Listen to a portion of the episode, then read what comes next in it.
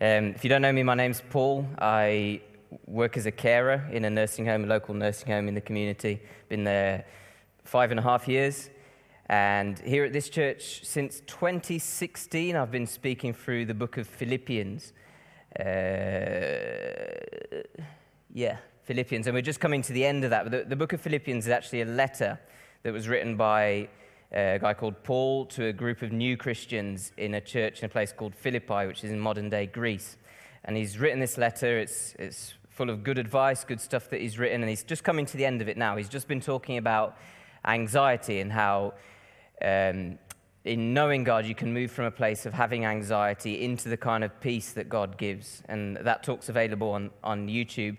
But Paul's just coming to the end of his letter now and he's giving his final advice. And this is what he writes. This is Philippians chapter 4, verses 8 and 9. So Paul writes this He says, Finally, brothers and sisters, whatever is true, whatever is honorable, whatever is just, whatever is pure, whatever is lovely, whatever is commendable, if there is any excellence, if there is anything worthy of praise, think about these things.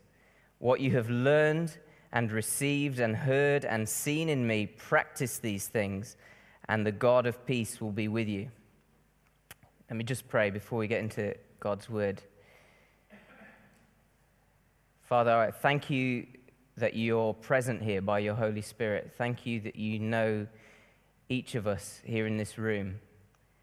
And thank you that you want to speak to us through your word, the Bible. I pray now, give us hearts and ears that are open to hear what you want to say. Pray, let your kingdom come. As a result of tonight, would your kingdom come in our community and in our world? And would Jesus be made known? In his name we pray. Amen. That first word, finally, caught my attention because in my work, I get to see the finally bit of a lot of people's lives. Uh, I work with a lot of people who are very sick, sort of end stages of dementia or the end, the end stages of cancer. So I get to see it, people in our community come to the finally bit of their lives. If you think of, of your life as like a timeline, I'm kind of down this end. And I see a lot of people in the finally part of their lives. Uh, just over a week ago, the oldest member of this church got to the, the end of her life. She died. She used to get a lift with my nan, Granny Jean, to the church many years ago. Um, and then we had the, tragic story of the MP is it Sir David Amess, Amos, Amos. And he, he came to the finally part of his life unexpectedly, uh, sooner than perhaps he thought in the middle of doing his work. He came to the finally part of his life. My younger sister, Julia, she's a midwife. So she does the beginning bit, you know, right from when people are in their mummies' tummies, Julia is there looking after them. And I do the end bit, the finally bit. And then our sister Deb has the most energy, so she looks after everyone in between. She, she, she works for a church.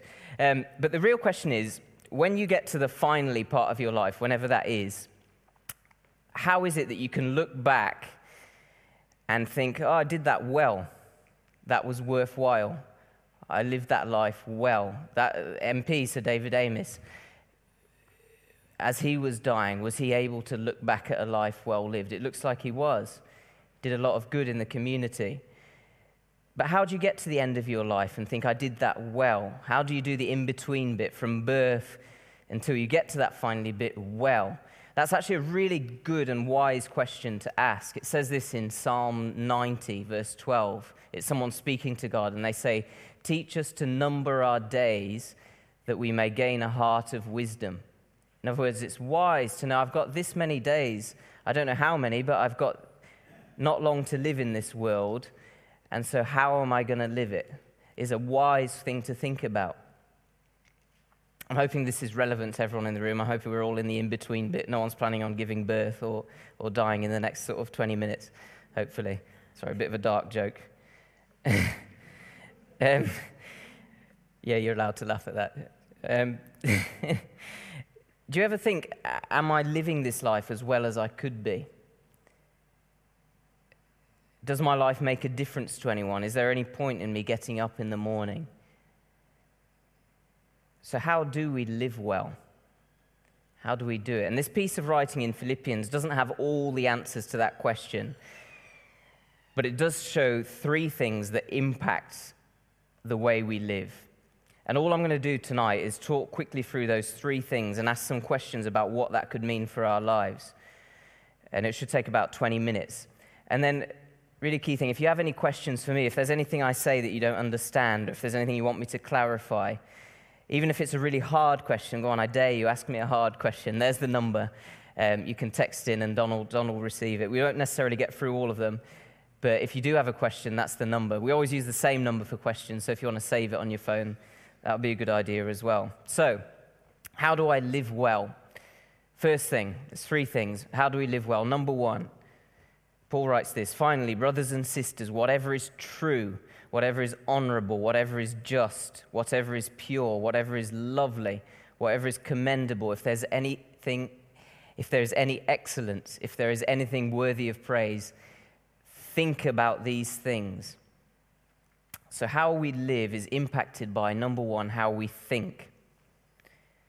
In an age where there's a lot more mental health awareness, I don't need to talk massively about how depression and anxiety can affect the way we live. If we're not thinking in a healthy way, we're probably not going to live in a healthy way. If we're thinking in a healthy way, then we probably are li- going to live quite well. You don't need the Bible to tell you that, but maybe the Bible can give a fresh perspective on the way we look at our thought life. The, the last time I spoke, I talked about how the Bible looks at our thoughts and our feelings, a bit like if you imagine a pet that misbehaves sometimes. Our thoughts and our feelings do things that we don't want them to do, but we can exercise a degree of control over them. And the Bible talks about our feelings and our thought life in that way.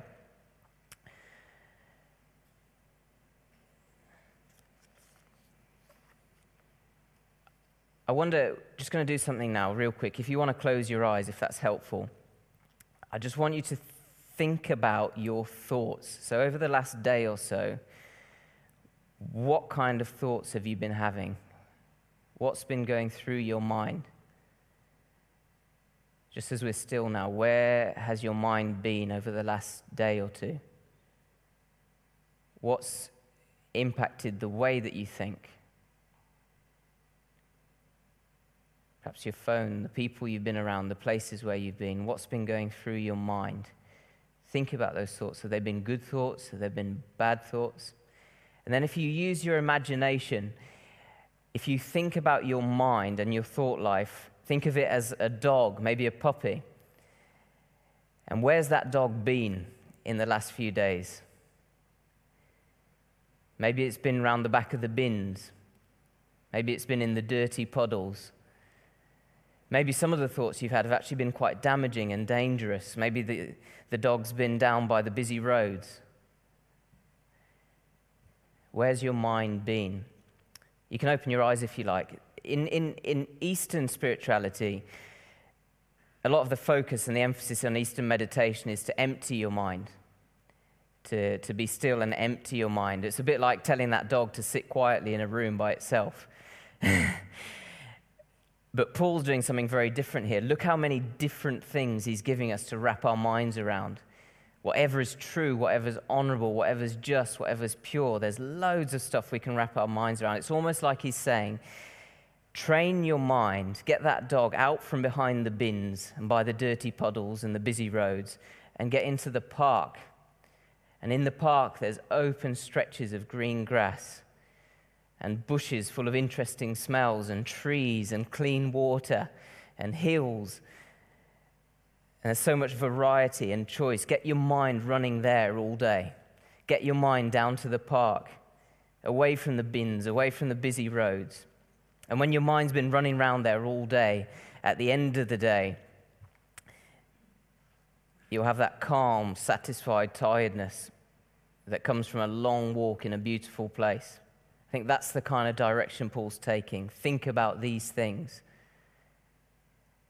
And that all sounds very good, but if you've never trained a dog, how do you work out how to do it? And if you've never trained your mind, how do you do it? Uh, the truth is, if you're determined enough and stubborn enough with a dog, stop it. No, get down. and you keep at it, you keep at it, you can get some level of success with training a dog like that just through stubbornness and willpower.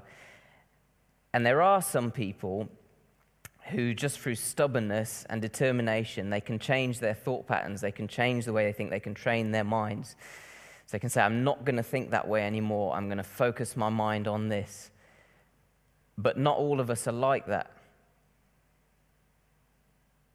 Maybe up until now, your thoughts have been a little bit all over the place. Maybe there's patterns of thinking that you're really struggling to get away from, thoughts that just keep coming back. You don't know how to keep the dog under control. And you can't get rid of the dog. Your mind's your mind, isn't it? Thankfully, sometimes the dog goes to sleep. But what do you do? What do you do in that situation if you don't know how to train the dog? Well, what most people do is they go to an expert. So, first thing that really affects how we live is the way we think. And then Paul writes this He says, What you have learned and received and heard and seen in me, practice these things so, how do we live well? Number one was how we think, and how we think is really affected by number two, what we do or our habits. Paul's basically saying, Come and copy me. Do things the way I do them. I, I, always talk through, when I, when I speak at church, I always talk things through with my mom beforehand. And she said, You could put this down as it's not, like, not so much what we do or our habits, it's who we copy. That's really important. And Paul's saying, Come do things my way.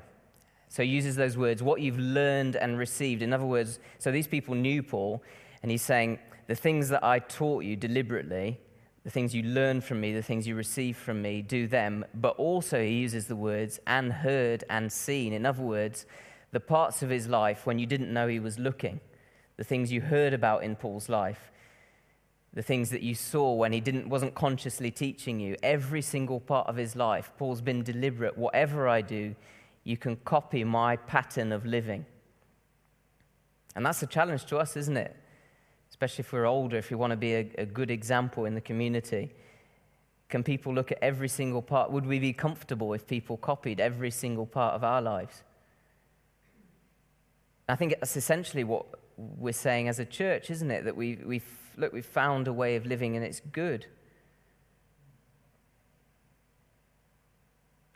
And he uses those words, practice these things. The, the actual original language, the Greek that he wrote it in, that, that's, it's not just do little things that I do every now and again. It's, it's put into practice, into habit. Do it again and again and again. Take on my habits.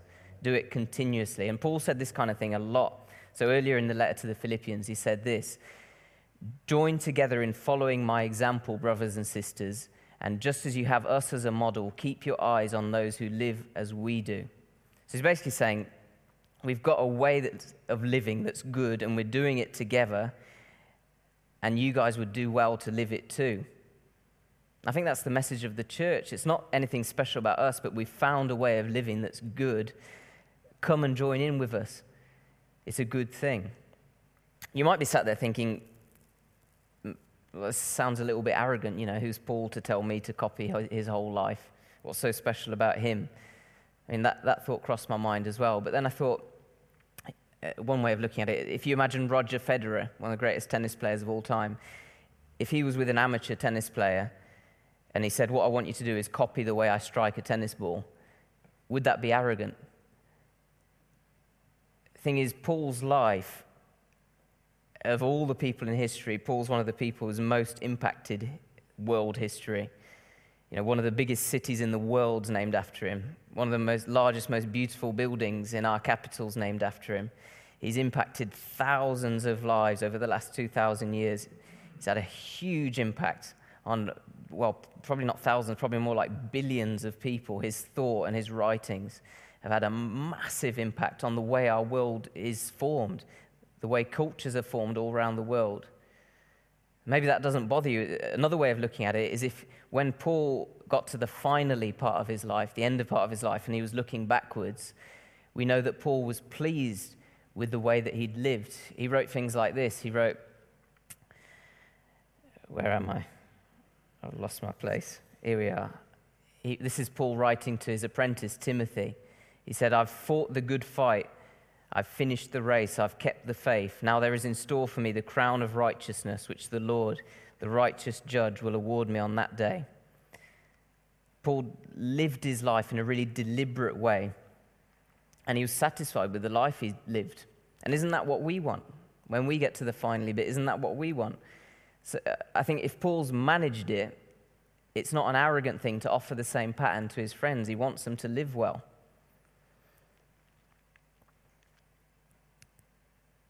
So you might be thinking, okay, why does all this matter? Why does Paul care so much about the way we live? Why, why does it matter how I live, what my habits are? I think the thing is, Paul was really conscious that nobody is a nobody, that every single life has a real impact on the way that culture's formed. What do I mean by that? My nephew, Zion, um, so my sister's son, Zion, he's seven now. But when he was two, he had a little tricycle and he used to pretend to fix his tricycle. So he'd put it upside down and he'd have a look at the wheels. And something he'd always do before he looked at the wheels was he'd have an imaginary pair of glasses on his face and he'd put the glasses down onto the tip of his nose before he looked at the, before he started working on the wheels. And the reason he did that is because there's an older member of our family, my dad, who wears round glasses, and he's brilliant at fixing mechanical things. He's very clever with fixing stuff. And whenever my dad goes to fix something, he puts his glasses down onto the tip of his nose. And my nephew Zion had obviously watched him and thought, well, when you're going to fix something, what you have to do is put the glasses on the end of your nose, because that, that somehow helps. But the point is that that pattern is repeated in small ways thousands of times in your life. So the things that you say, the way you speak in your day to day life, is forming culture here in our community. The decisions you make down the shops or online when you buy something, those decisions as a consumer, you are forming culture, not just here with people that are watching you, but the people down the supply chain all over the world that manufacture the things, the conditions that they work in, the decisions you make as a consumer form culture all around the world. It might seem like something insignificant. Oh, I just popped online to buy something. But actually, that decision that you make in that moment, in a small way, is forming culture.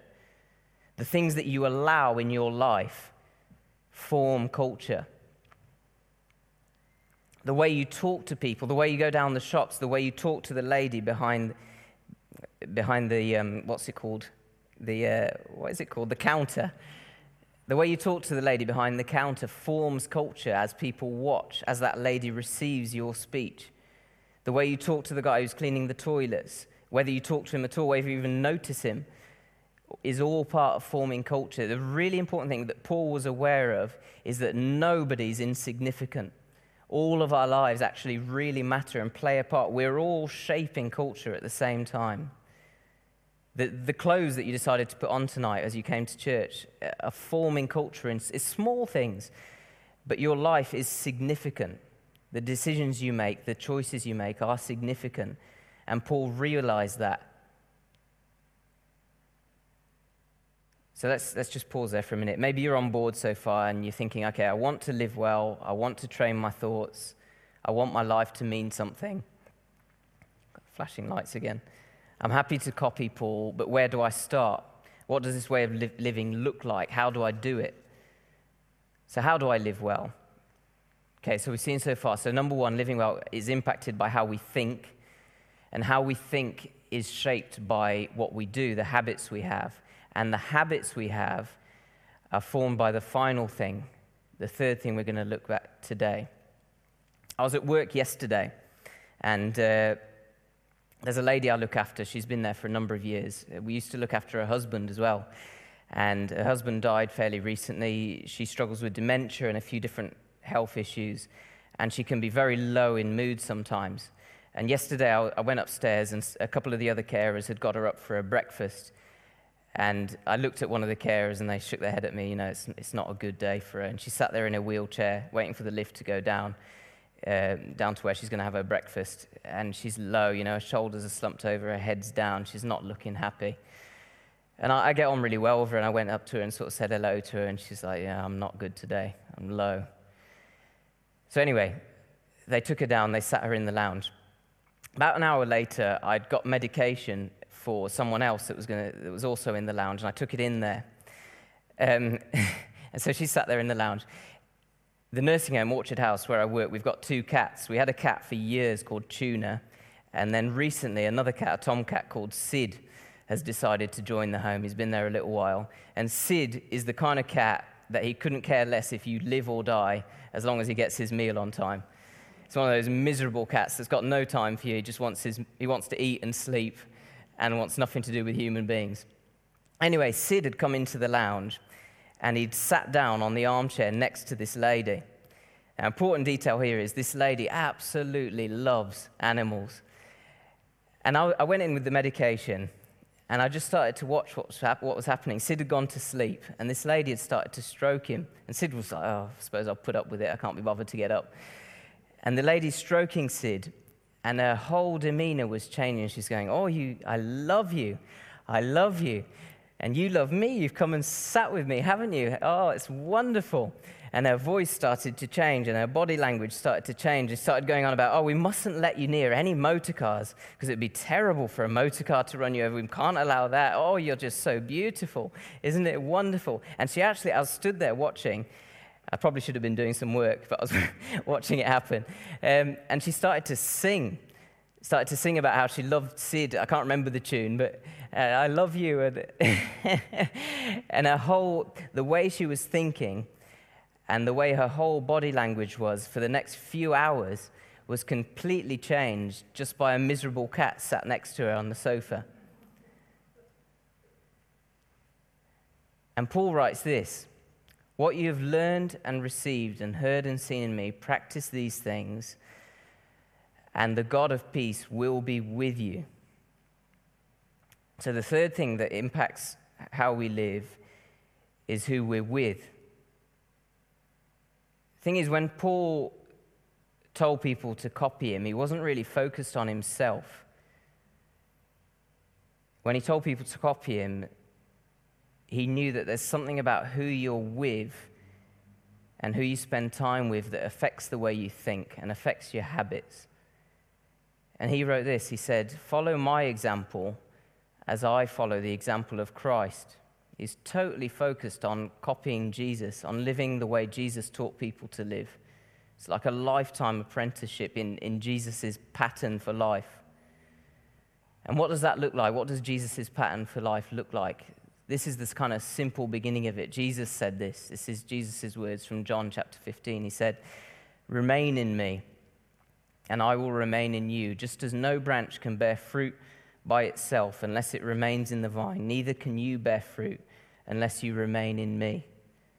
I am the vine, and you are the branches. The one who remains in me, and I in him, will bear much fruit, for apart from me, you can do nothing. So, how do you do that?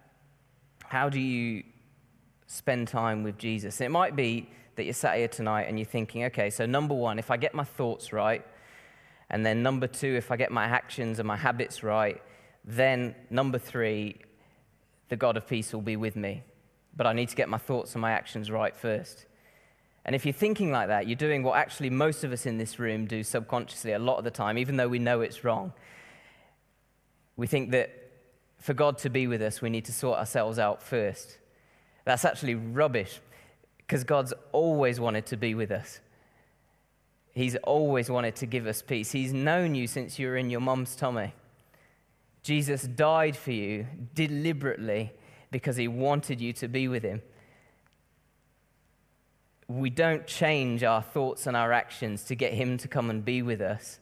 It's actually the other way around. If we spend time, the God of peace wants to be with us. And if we spend time with him, he helps us to change the way we think and to change our actions. He wants to, he starts it. He's waiting, he's ready.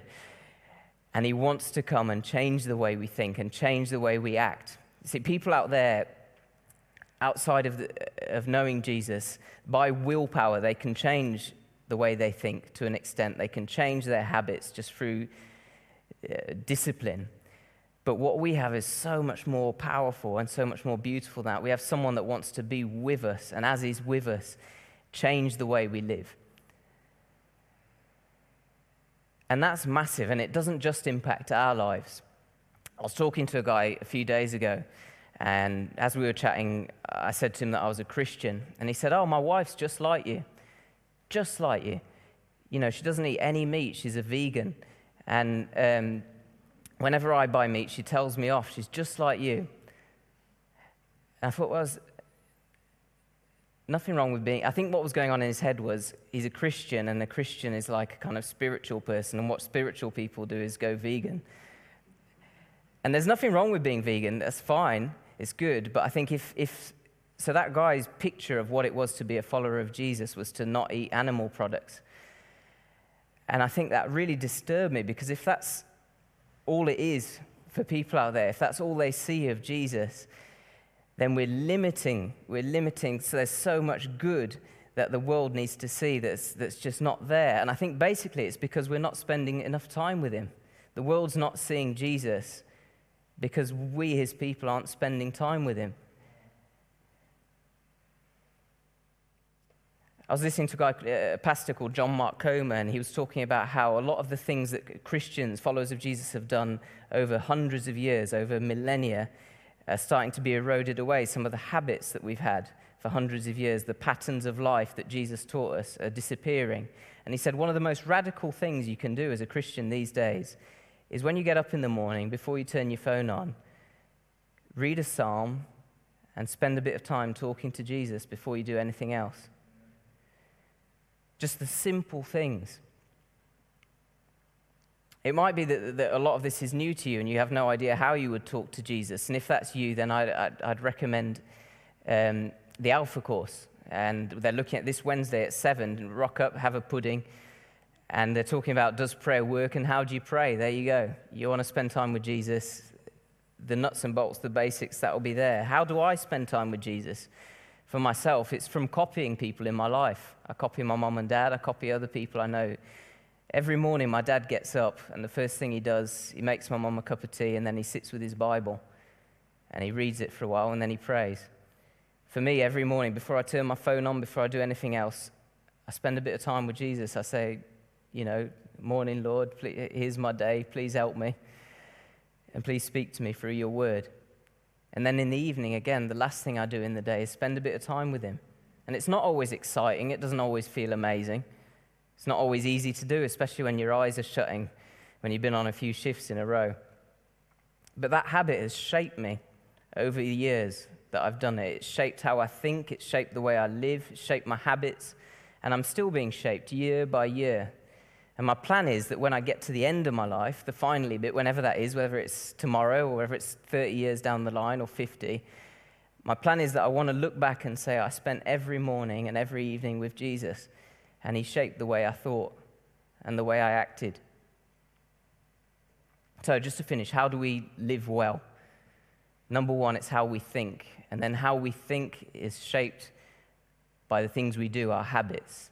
And both of those things are massively impacted by number three who we spend time with, who we're with. I like that phrase, uh, am I live, or question, am I living life as well as I could be?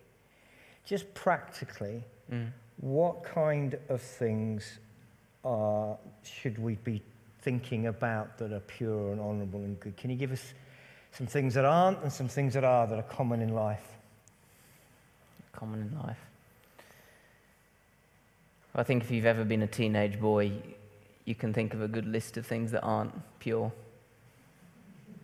Okay. Um, won't go too into too much into that.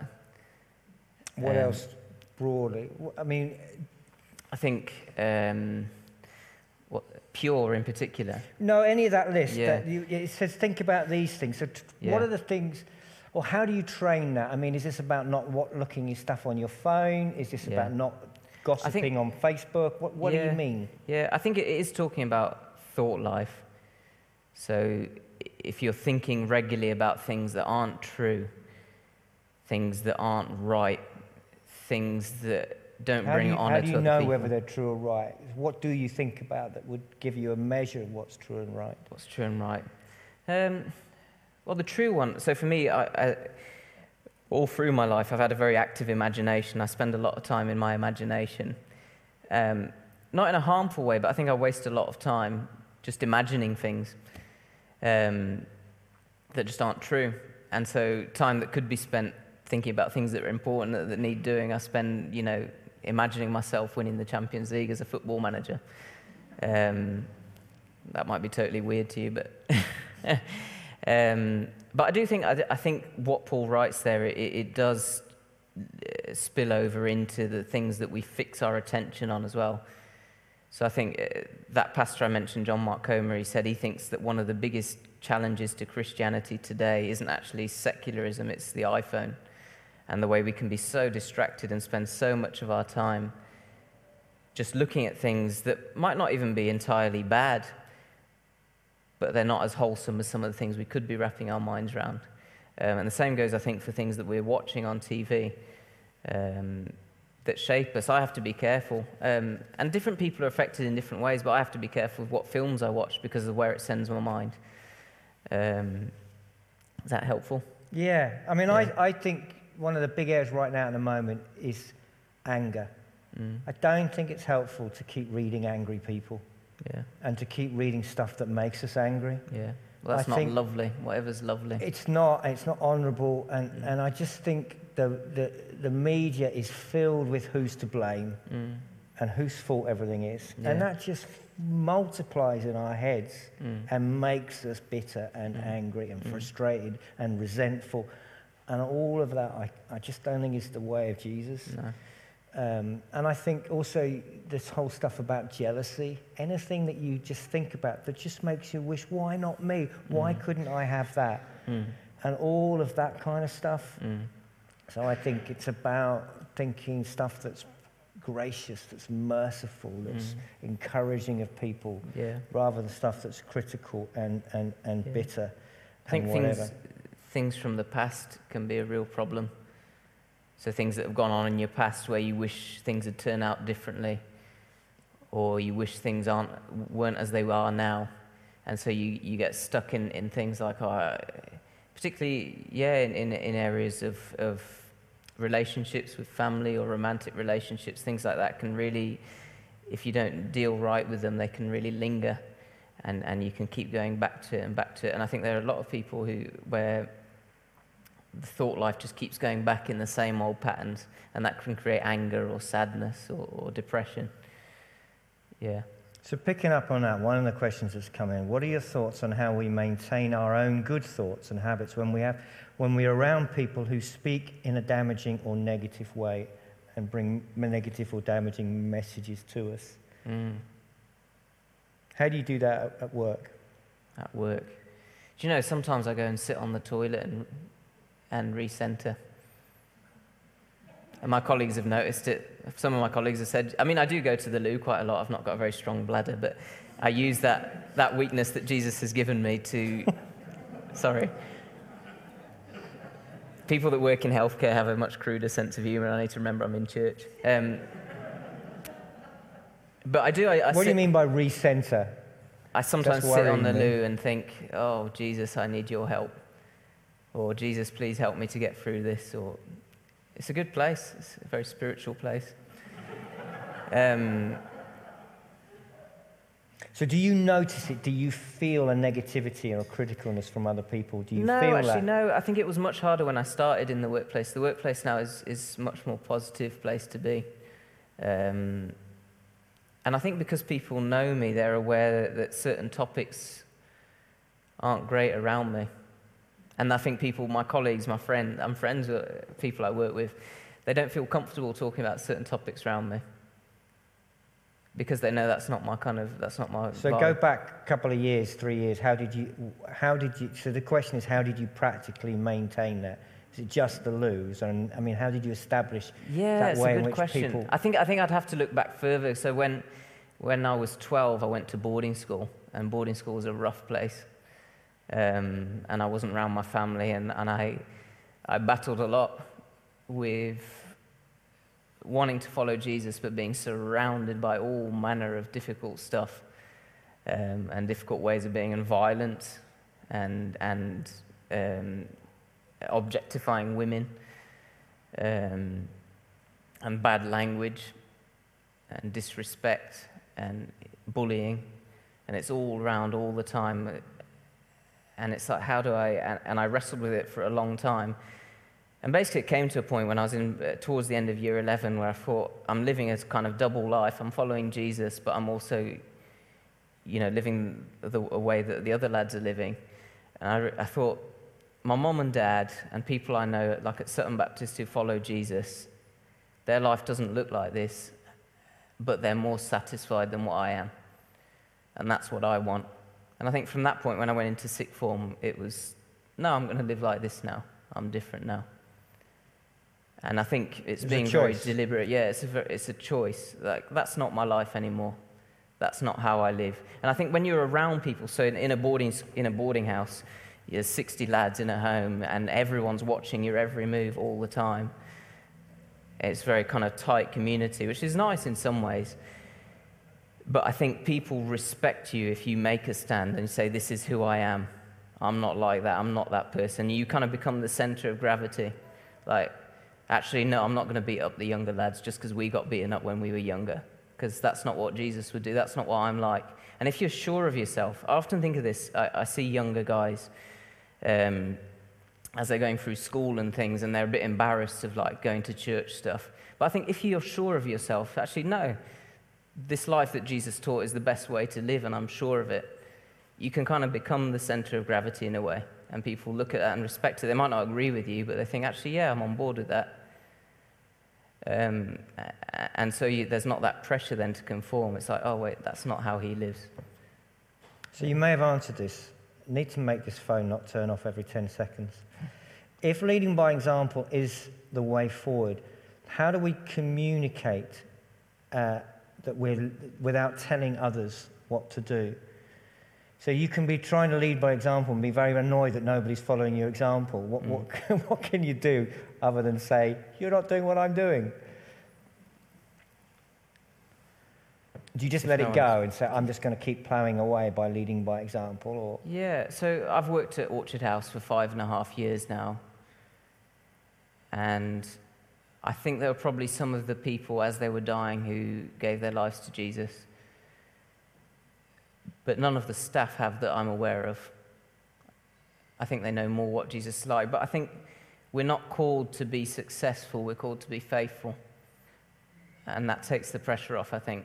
I think we're called to be faithful to Him. And, and the success is down to Him and His Holy Spirit. But if we're faithful to Him day in, day out, and we're where He wants us to be, and we're living the way He wants us to live, if He wants that to be fruitful in an obvious way to us, then great. And if, but if we die and we never see any of the fruit, that's fine as well. But we, we keep faithful. Great. One last question. Uh, can you sort of share something practically that you, I mean, you mentioned one or two things, but maybe there's something else that you didn't get time for, or you've copied from somebody else that's been helpful for you? Copy from someone else that's been helpful for me. I've spoken about this before, but I think one of the things that really helped me and has helped me, and I've done for years now, every single day, is the gratefuls. Write down at least five things I'm grateful to Jesus for that day, and I thank Him for them. I write them down. And I write, Thank you, Father. That's my routine. When I go to bed, is that I write down those five things. Thank you, Father. I read a psalm. And then I go to bed just aware of the presence of Jesus. Not in, a, not in like a, I feel it in a massive way, but just I'm aware that he, he loves me and he knows me. Okay. Yeah. Sorry, this is the final question. You mm. talked about training the dog. Yeah. So I'm training a dog now. Yeah, Donald's got a new I've got a new dog. It's- Bonnie. Bonnie. It's 95% encouragement and reward. Mm. Is there anything about that with our minds, how we reward ourselves or encourage ourselves? Mm. The dog, the moment the dog sits, you go, well done. Yeah. Because you can shout at it to sit, and it, well, Yeah. it has no idea what sitting is. Then you suddenly catch it sitting, and you go, fantastic, you've sat. Yeah. I think you're Is there, better. is there any way we do that with, our, with ourselves? I think you're much better at that than me. I'm, I'm really good at being negative. I'm good at punishing. For, for myself, for my own mind, and thinking, you know, you've done that rubbish, you've got to do better next time. I'm not so good at thinking, actually, yeah, you, you nailed that. But I think you're right. But that's something that I'm trying to work on. I'm Does trying it go back to this whatever is pure, whatever is honourable? Let's Mm. think on not what we've done wrong, but on the call that God has put on us, that He wants us, that He values us, that He wants Mm. to use us, that He's equipped us, that He's given us His gifts. And those one or two moments when we feel, yeah, I'm, I'm walking in what God wants. Mm. Think on those things. Dwell on what Mm. God is doing, not on what we've messed up on.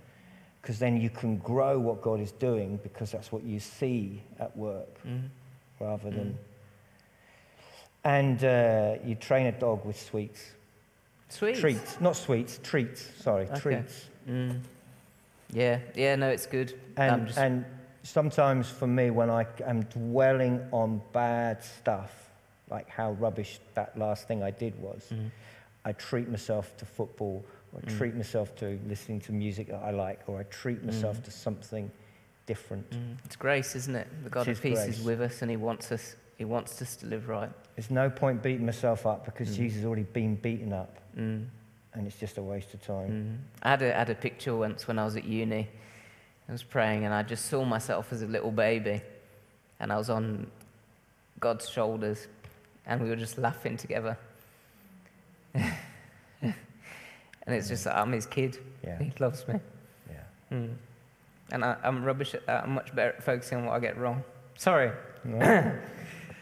Um, but when you realize you're his kid, isn't he? He loves you. yeah, You feel safe. yeah. Mm. It's good. Cool. Hmm. We'll hand over to Sam. Yeah, I'll go dry my eyes. I didn't mean to reduce you to tears. I did it to myself. It's all right. Let's pray for a moment. Yeah. Father, Mm. we thank you that you do call us your child. Mm.